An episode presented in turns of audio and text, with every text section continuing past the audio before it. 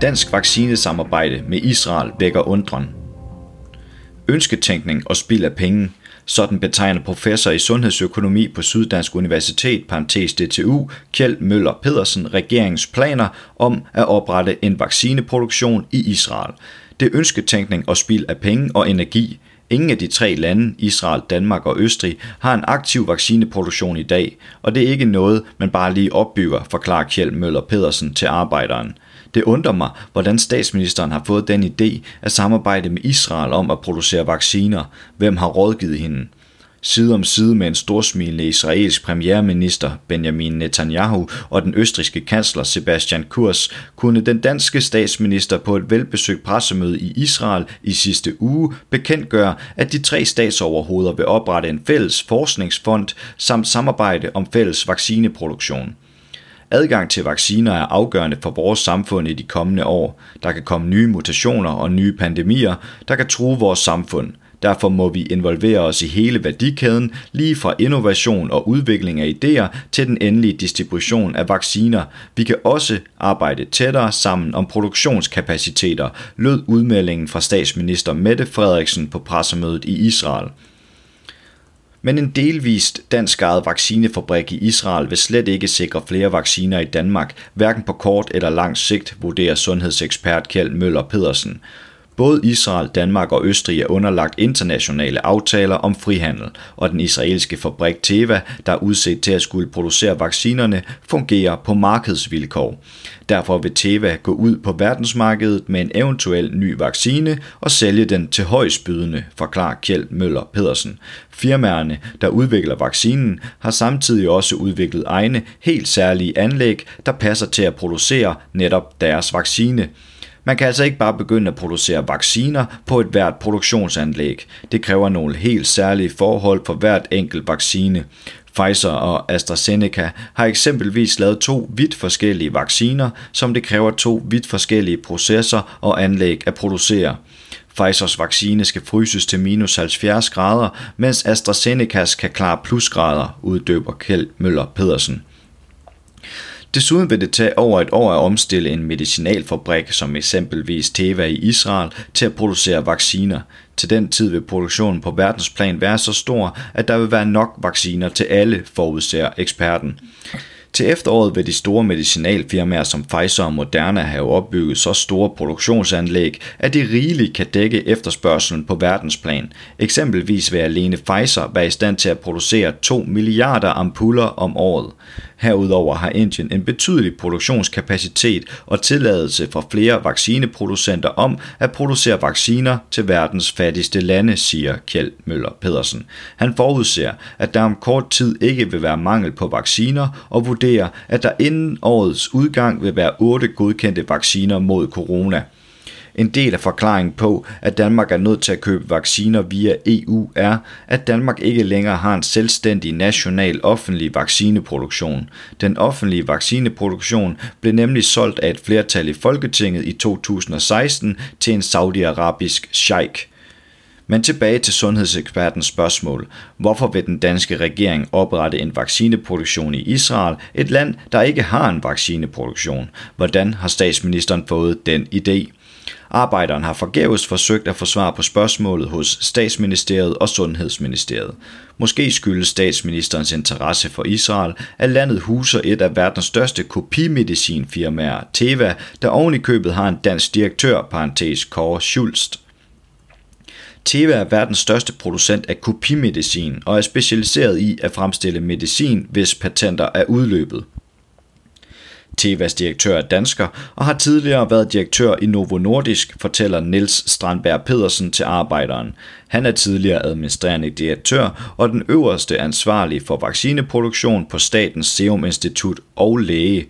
Teva har et stort produktionsapparat og 40.000 ansatte over hele verden, og vil forholdsvis hurtigt kunne omstille sit produktionsapparat til at producere vaccine, hvis man køber en licens fra eksempelvis Pfizer eller Moderna, der har udviklet coronavacciner, uddøber Niels Strandberg Pedersen. Han fortsætter.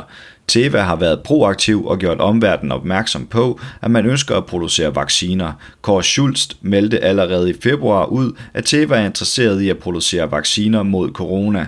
Teva meldte også ud, at man forhandler med flere selskaber, der har eller er tæt på at få godkendt vacciner mod coronavirus, fortæller Niels Strandberg Pedersen. Teva har haft en stor gæld, fordi firmaet har ekspanderet kraftigt. Den gæld har den danske direktør Kåre Schulz forsøgt at nedbringe via kraftige effektiviseringer og fyringer i Israel. Nu forsøger Teva at udvide sit forretningsområde til også at omfatte vaccineproduktion. En del af forklaringen på, at Danmark vender blikket mod Israel, skal findes i EU, mener den tidligere direktør for Statens Serum Institut. EU har på vegne af Danmark og de øvrige medlemslande indgået en række kontrakter med Pfizer, Moderna og andre medicinalfirmaer, der har udviklet coronavacciner. Danmark er bundet af disse aftaler. EU ønsker ikke, at EU-landene går ud og overbyder hinanden i kampen om vacciner. Derfor kan den danske statsminister ikke bare bestille flere vacciner udenom EU. Det er en del af forklaringen på, hvorfor hun nu vender blikket mod et ikke-EU-land som Israel, vurderer Niels Strandberg Pedersen. Danmark, Østrig og Israel er i kontakt med flere israelske virksomheder om fremtidig produktion af vacciner. Et af de medicinalfirmaer, der er i spil, er den israelske medicinalgigant Teva, som danske Kåre Schulz står i spidsen for. Kåre Schulz har været en del af toppen af den danske medicinalindustri i årtier. Han startede sin karriere i 1989, hvor han blev ansat som økonom i Novo Nordisk. I år 2000 blev han udnævnt til koncerndirektør i Novo Nordisk. I 2015 skiftede Kåre Schulz til medicinalgiganten Lundbeck. I 2017 flyttede han til Israel for at sætte sig i spidsen for den globale israelske medicinalgigant Teva. Kåre Schulz er blandt de bedste betalte direktører i medicinalbranchen. Ifølge branchemediet Endpoint News indkasserede Kåre Schulz en samlet lønpakke på 214 millioner kroner alene i 2018. Ifølge den israelske ambassadør i Danmark er Kåre Schulz en meget vigtig spiller i Israel har den danske direktør for Teva brugt sine kontakter i Danmark og Israel til at plante ideen om fælles vaccineproduktion i de to lande – har Kåre Schulz brugt sine kontakter i dansk erhvervsliv, ikke mindst i Novo Nordisk, der er tilknyttet den såkaldte nationale operative stab, parentes NOST, der blev indkaldt, da coronapandemien indtog Danmark for at koordinere indsatsen mod corona. Hverken direktør Kåre Schulst eller Teva i Danmark og Teva i Israel ønsker at stille op til interviews eller at svare på spørgsmål via mail.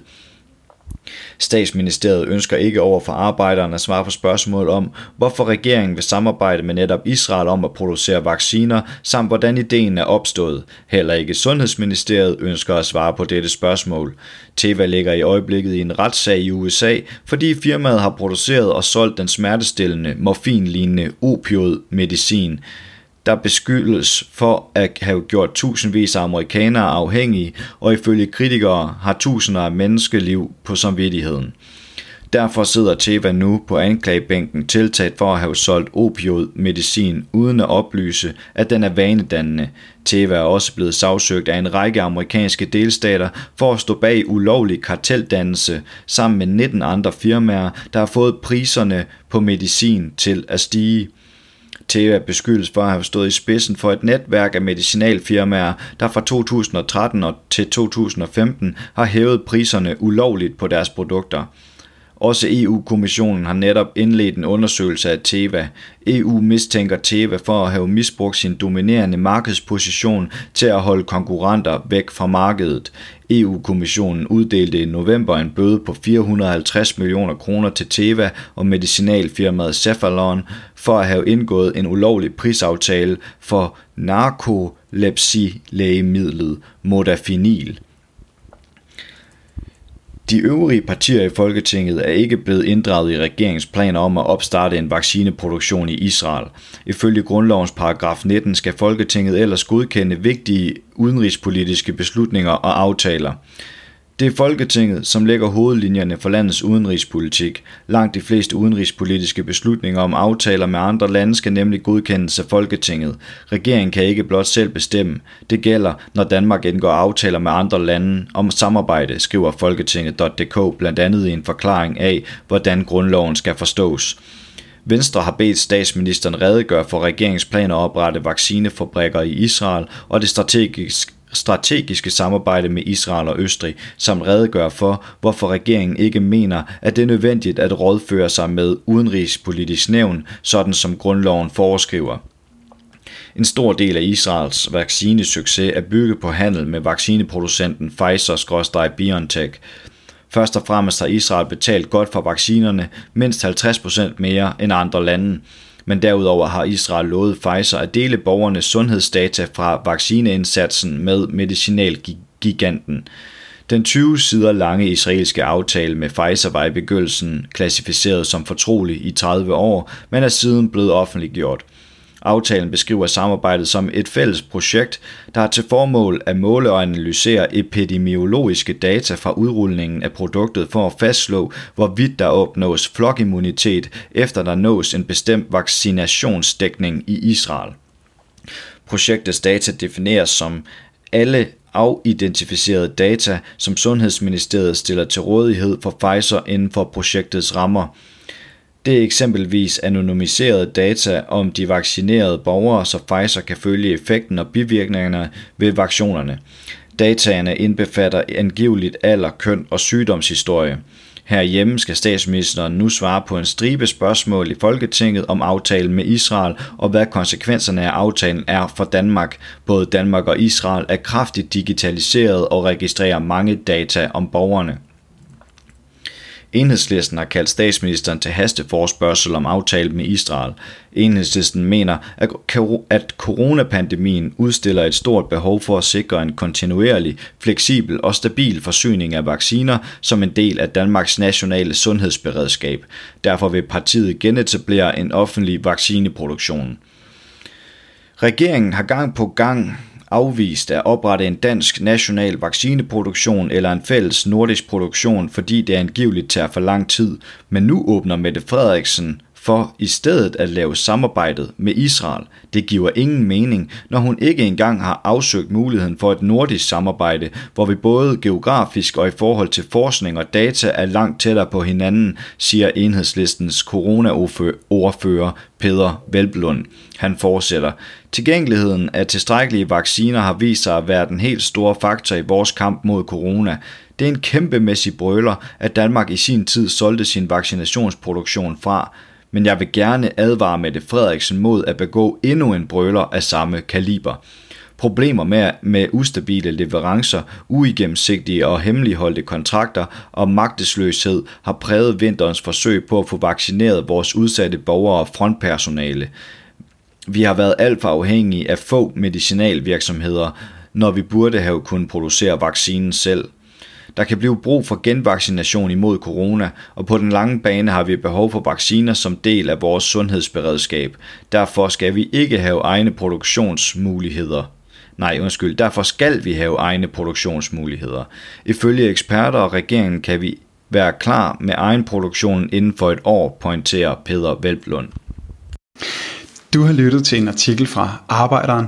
Abonner på vores podcast på iTunes, eller hvor du ellers hører din podcast. Du kan også klikke ind på arbejderen.dk for meget mere journalistisk indhold. Du er også velkommen til at følge Arbejderen på YouTube, Facebook, Instagram eller Twitter, samt tilmelde dig Arbejderens daglige opdatering på Messenger.